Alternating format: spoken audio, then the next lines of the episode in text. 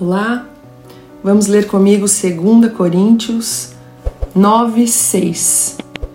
E digo isto: que o que semeia pouco, pouco também ceifará, e o que semeia em abundância, em abundância também ceifará. Quero lhe perguntar duas coisas: o que você está semeando e o quanto você está semeando? Imagine que você tem um lindo jardim com uma grama bem verdinha e canteiros de flores.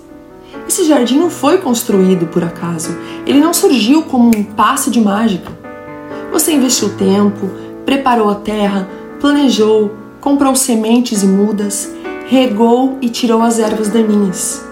O engraçado é que todos nós sabemos o que temos que fazer e o quanto temos que investir para ter um belo jardim, mas não o fazemos.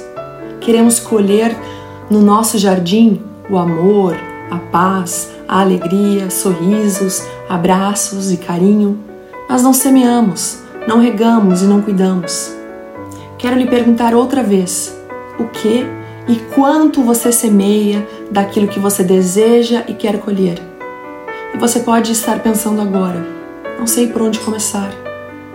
Quero parafrasear Zacarias 4:10.